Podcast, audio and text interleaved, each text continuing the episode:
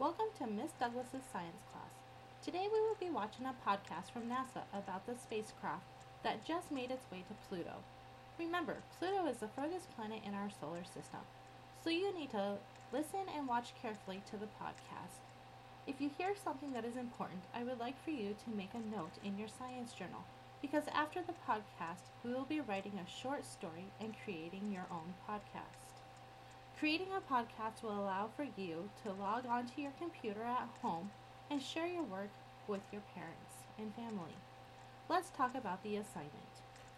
When the podcast is finished, we will discuss it as a whole group and make a graphic organizer so that we can gather all of our thoughts and help you organize your story.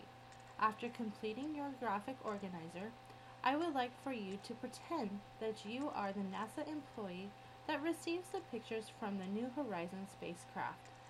When writing your short story, I want you to use as many adjectives as you can. Remember, an adjective is a describing word. I would like your story to be at least one to two paragraphs long, so that is at least four to eight sentences. Remember, when you are writing, you need to indent your paragraphs, use capital letters, and punctuation. When you have completed your rough draft, you will partner up with a classmate and you will edit each other's papers. Remember, this is to help your classmates. When everyone is finished editing their papers, you will then come see me and you and I will read through your paper together and make any further additional corrections.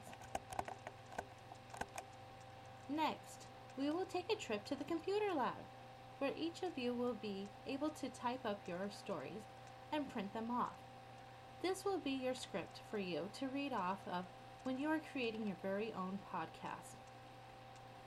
Then, when everyone is finished, we will use our final drafts as a script and you will create your podcast to share with your family and friends.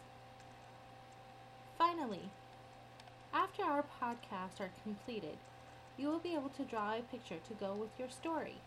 And we will display your story and picture out in the hallway for everyone else in the school to enjoy.